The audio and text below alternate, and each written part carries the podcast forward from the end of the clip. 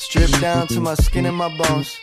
I love huskies, but I feel like a wolf. In a pack, but I Hi, and welcome to another episode of the Budding Industry Podcast. I'm your host, Gabe, here with Dave as usual. And today we have a really interesting interview. It's uh, actually not with a specific cannabis company. It's with Ernst and Young. It's with Ashley Chu, who works at Ernst and Young. She's their cannabis strategic growth and risk leader. Um, so she's going to talk to us a bit about what Ernst and Young is getting involved with in the cannabis sector. Ashley, welcome to the show. Thank you very much for having me. It's our pleasure. So please tell us a bit about what you do for Ernst and Young and how it relates to cannabis. Yeah, of course. So um, at E Y, we've uh, decided to really focus on the sector. And I think I can bucket what we do in three main parts. One would be really helping licensed producers in Canada with corporate governance, designing business processes, uh, policies and procedures, and helping them with structure so that they have uh, a foundation to really build their business on and then become eligible for listing on the New York Stock Exchange and NASDAQ.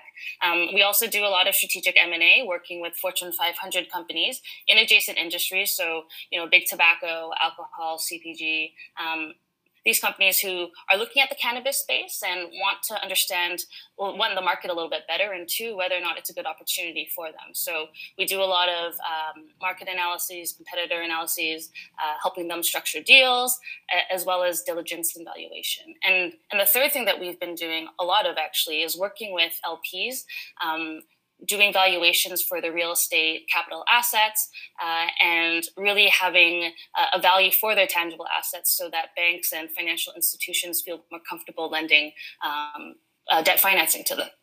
Awesome. I mean, so Ernst and Young, huge reputable accounting firm. When did they decide to get into cannabis? Was it as soon as uh, it was legal in Canada? Obviously, we're talking about you based, being based in Canada.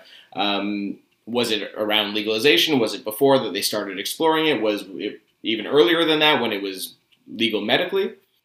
Yeah, so I think our foray into the cannabis industry really started in two thousand seventeen.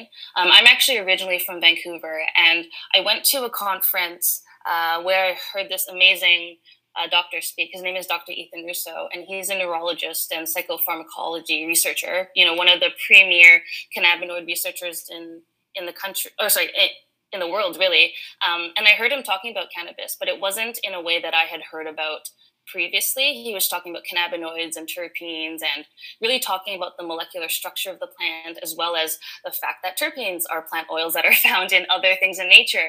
And so I got really curious and started to look into, you know, the clinical side, the science side, as well as uh, where we were uh, with legalization.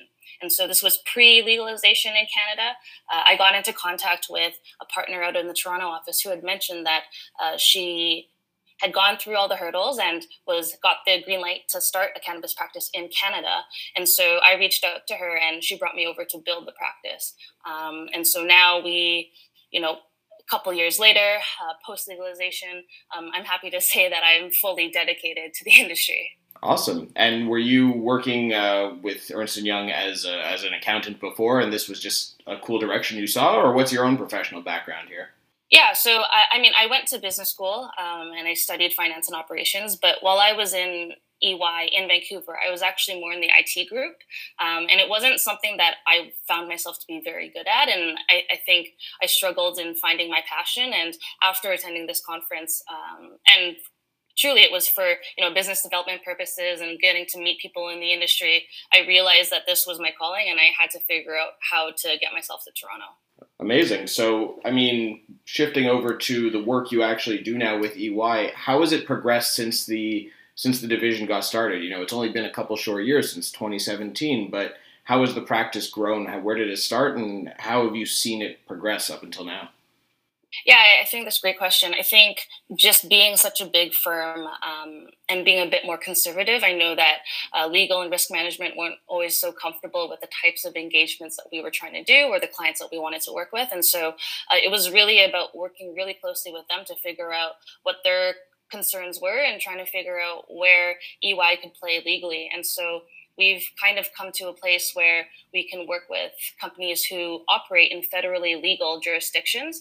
Um, and I mean, that's not just for cannabis, that could be for any type of illicit drug or any other type of product or service. And so I think that being the barometer and having cannabis legalization pass in Canada, it's been a lot easier to pick up steam and um, looking towards the States and Europe and those being the next two big markets to explode. I mean, the U S in, in more of an adult use health and wellness aspect, and in Europe in more of a medical aspect. That's that's really cool. Can you elaborate a bit about your teammates and why a cannabis company would use would go with you guys uh, with E Y versus uh, maybe someone, another consultant who has more experience in the sector?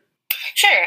I think um, something that I've learned just meeting all these different people in the industry is that I think authenticity really matters. And mm-hmm. I think we're, as E Y, humble enough to know that we don't know everything. I mean, truly, this is a brand new industry. There are analogies, obviously, with, you know, uh, alcohol coming up prohibition, there's tobacco, there's uh, agriculture, manufacturing, all of the like, which we have deep experience in. But I think um, the fact that we're just always very open and honest and very collaborative in nature, I think resonates with our clients. And um, I mean, I, I personally uh, build a very personal relationship with them. And so I think it, it feels like we're invested with them and invested in their growth. And I think that's really important. Yeah, definitely sounds like an important metric. And that's, it's an interesting point because you hear Ernst and Young, it's, it's a big corporate name. It's kind of daunting and scary maybe for some smaller entrepreneurs. Um, what kind of companies do you really cater to? Are they really the, the giant people, like the, the these huge, you know, financially backed L Ps, or is it um, somebody, some young new entrepreneur who might seek out your service as well? Yeah, so I mean, E Y is big in, in that we have a bunch of different services, but um, as an accounting firm, we can't also audit uh, clients that we advise. So there is that delineation between the types of companies that we want to advise with and, and then also audit, as well as we do have a private client services uh, segment of our business where we do focus on the smaller L Ps and, you know, those smaller private firms. So I would say really um, it's it's a wide spectrum of the publicly traded, you know, the big uh, finance backed, as you as you mentioned, and as well as down to the smaller companies that um, are licensed and, you know, working with working within the legal framework um, and want to truly build a business. Cool. I mean, that sounds amazing. So it sounds like it really could be for anybody. Can you maybe walk us through a little bit about what the process is like for a new company getting started up, looking to make sure that they have all their, you know, T's crossed and, and I's dotted with you guys? Like, how do you start the process with a brand new partner? Yeah, so I think um, with any engagement, um, irrespective of the industry, we always look at the client itself, uh, the organization, what type of reputation it has, you know, and then looking into what jurisdiction they operate in, what's their business like, uh, looking to see which Uh, management or key individuals are affiliated with the company, and then going into the types of work that they would like, um, looking at their investor deck to see how far along they actually are in the process and having a bit more um, conversations that way. Because I think there's lots of companies that think that their late stage applicants are, you know, very close to being licensed, and um, th- that sometimes just isn't the case. So uh, we need to make sure that we're comfortable with the risk that we're taking on, as well as uh, the company is, you know, operating legally um, and and and fits with our values as well. Okay. And I mean, without getting specific on any clients or anything, can you sort of give a bit of an assessment of the industry as a whole as to how you see entrepreneurs? You know, are most people, do they seem like they're well prepared for this, uh, or do you see a lot of amateurs who are kind of in over their head? I, I think you see a bit of both. The, the nice thing about this brand new industry is that there is a lot of opportunity. So I know that people from very different types of backgrounds can find their way in cannabis and really truly build a business. Um, I, I mean, I think that's really hard to say from our perspective, just because we do see a bunch of different types of companies in different stages of maturity.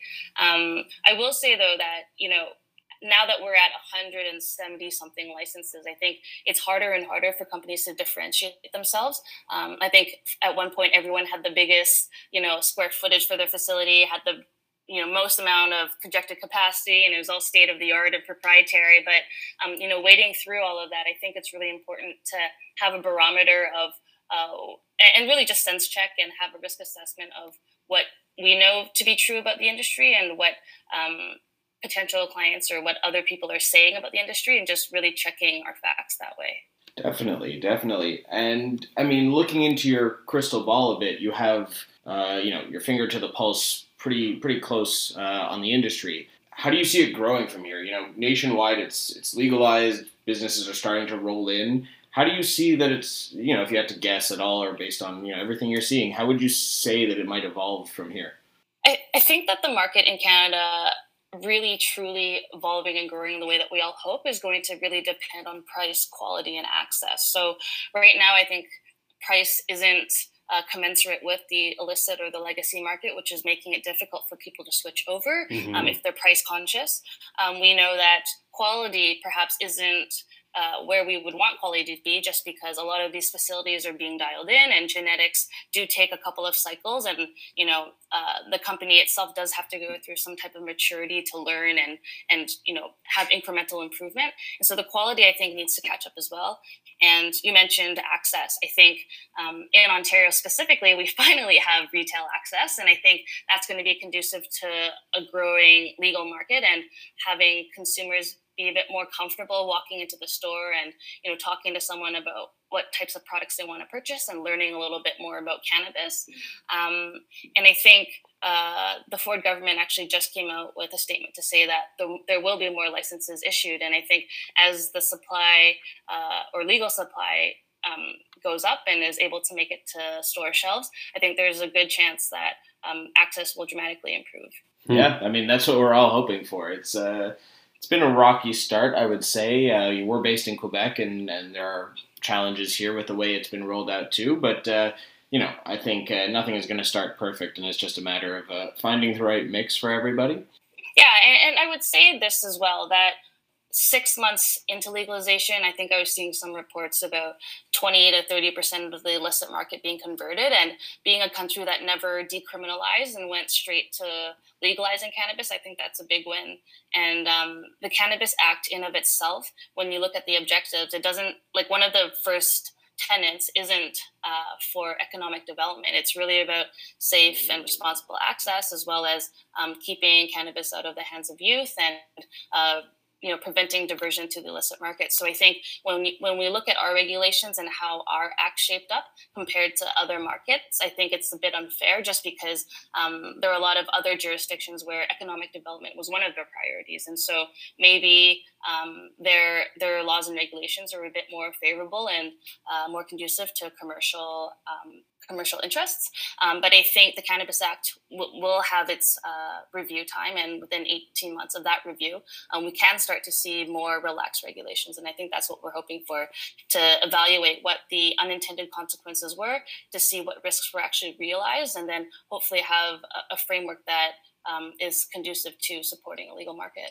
Yeah, definitely. I think that's a pretty important insight. I mean, it's people's reaction uh, it tends to be that they want something perfect from the get-go, but I think we have to recognize progress and give credit where it's due. Um, you know, a year ago we were nowhere close to here, and now it's uh, it's coming along. I, I, I personally, I'm optimistic uh, on it. You know, nothing ever started out so smoothly, and you know, you have to expect a few hiccups along the way.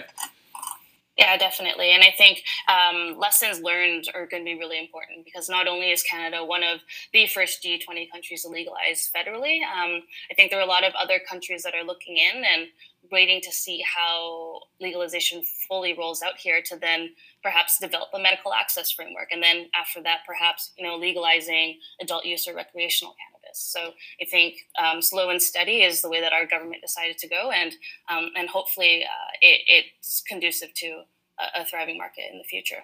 For sure, and and that's something that we've heard uh, just by speaking with other people, is that people are looking at Canada as uh, as a model in terms of of rolling out um, nationally.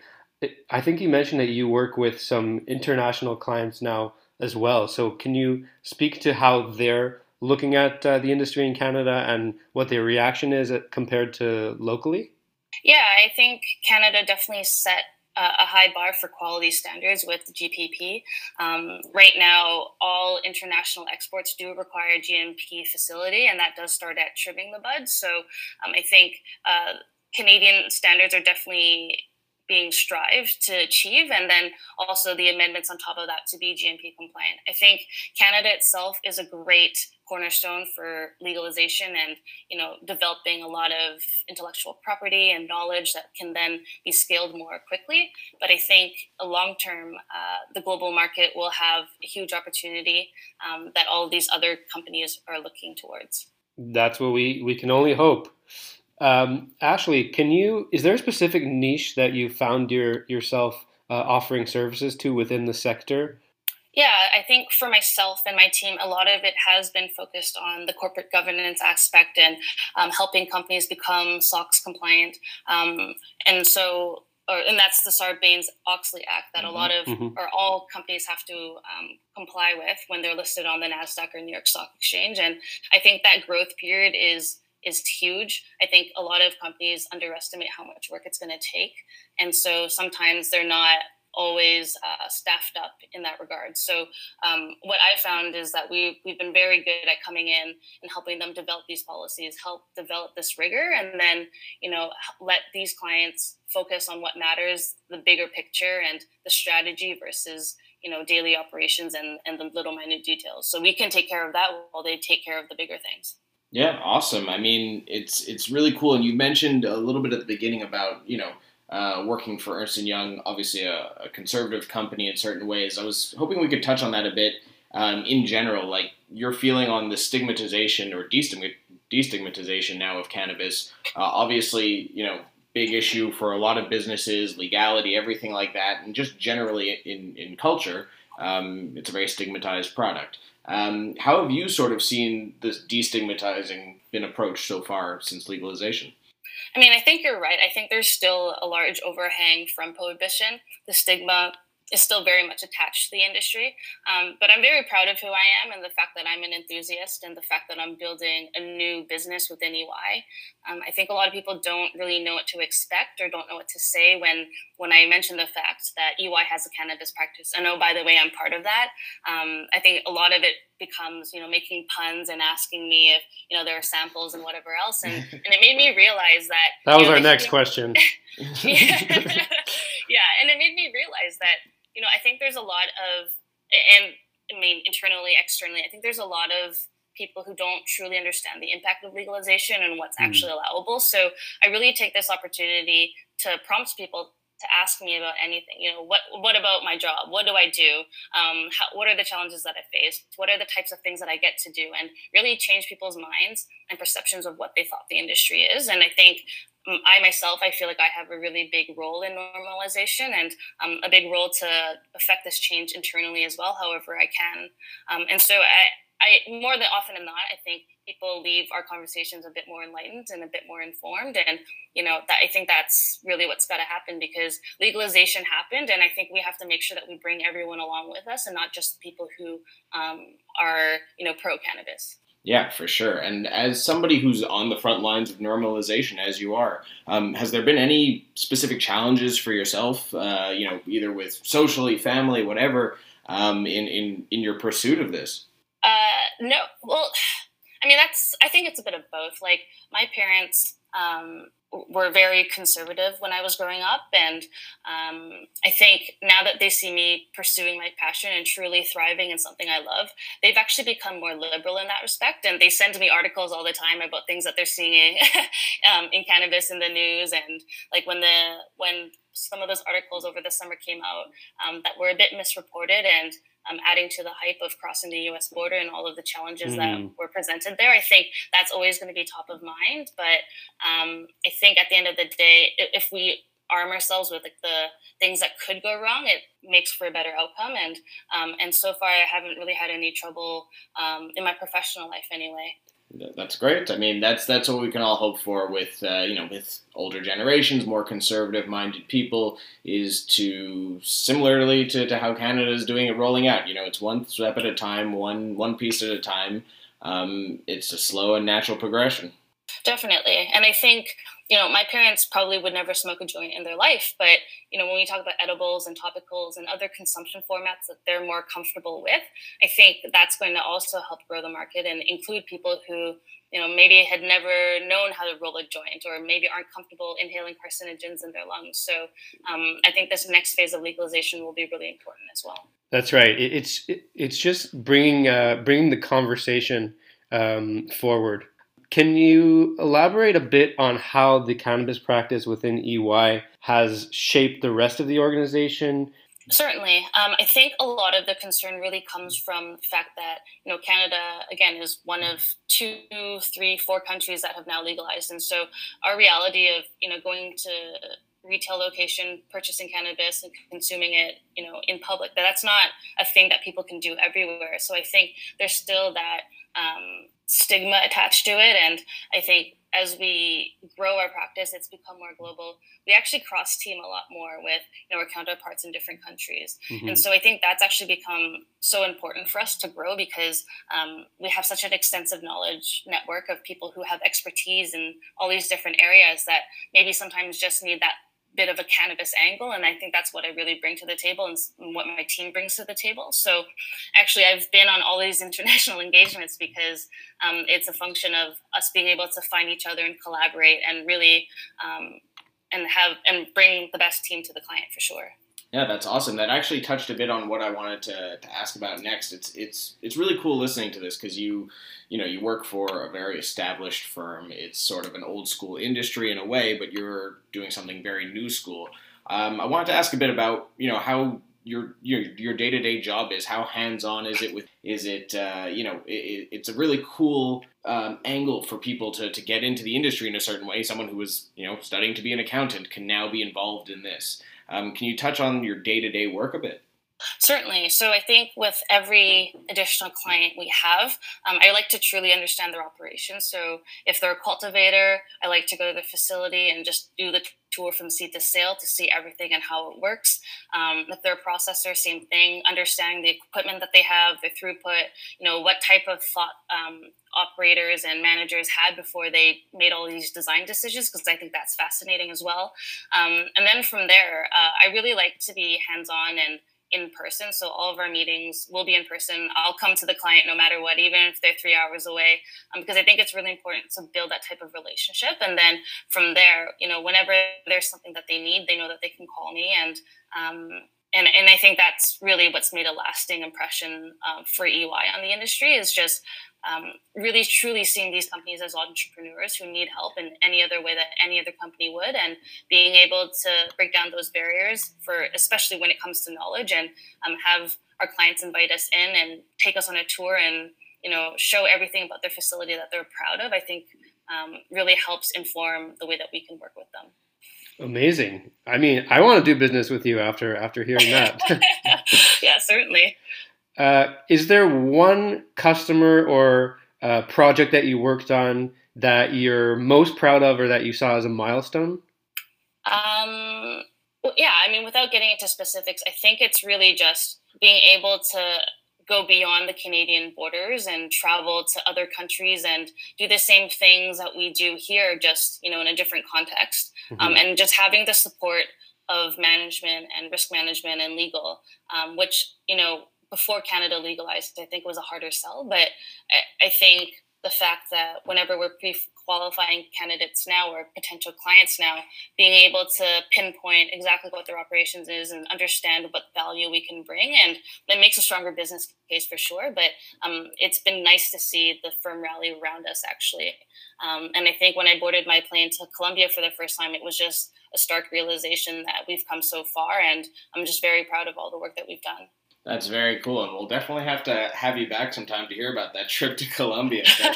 But, thank you very much. For sure, but uh, for now, I mean, this has been really, really cool and really informative.